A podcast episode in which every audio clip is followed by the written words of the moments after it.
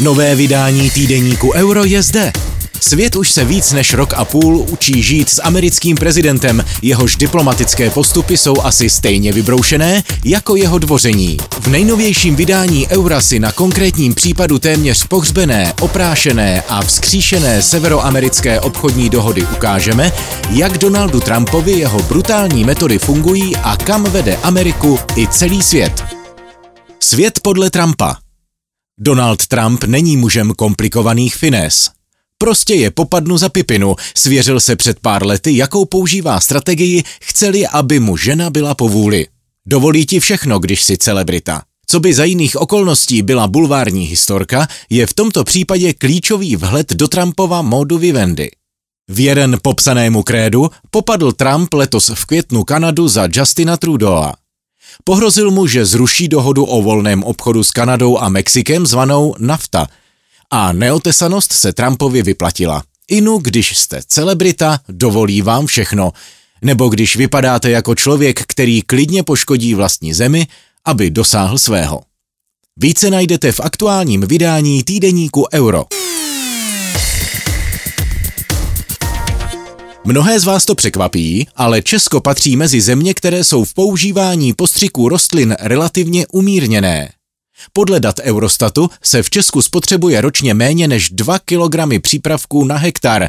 Rekordní Malťané ročně vystříkají pětkrát tolik. Pesticidy v pasti – Trh agrárních chemikálií v hodnotě zhruba 60 miliard dolarů se ve světě dostává pod stále větší tlak. Situaci nejlépe ilustruje dění posledních let kolem proslulého glyfosátu.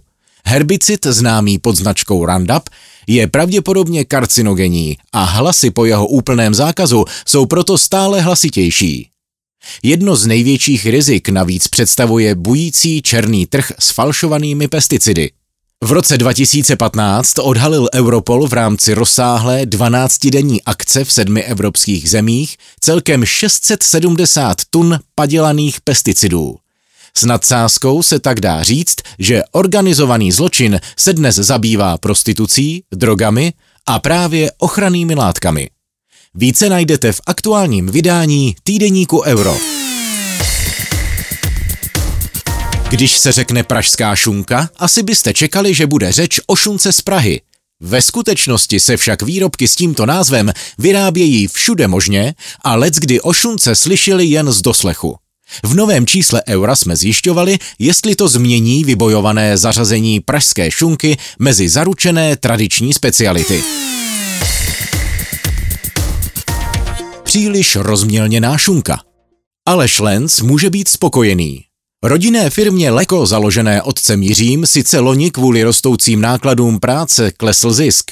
Tržby však rostou stejně jako poptávka po šunkách nejvyšší jakosti, mezi jejíž nejvýznamnější tuzemské výrobce společnost patří. A do toho se letos Česku podařilo po šestiletém snažení prosadit tradiční pražskou šunku na seznam takzvaných zaručených tradičních specialit, tedy výrobků, jejichž receptura a název jsou chráněny evropskými předpisy. Leko patří mezi největší producenty speciality skořeny v polovině 19. století. Dnes nese pražská šunka mnohdy Prahu pouze v názvu. V minulosti se její výroba rozšířila po celé Evropě.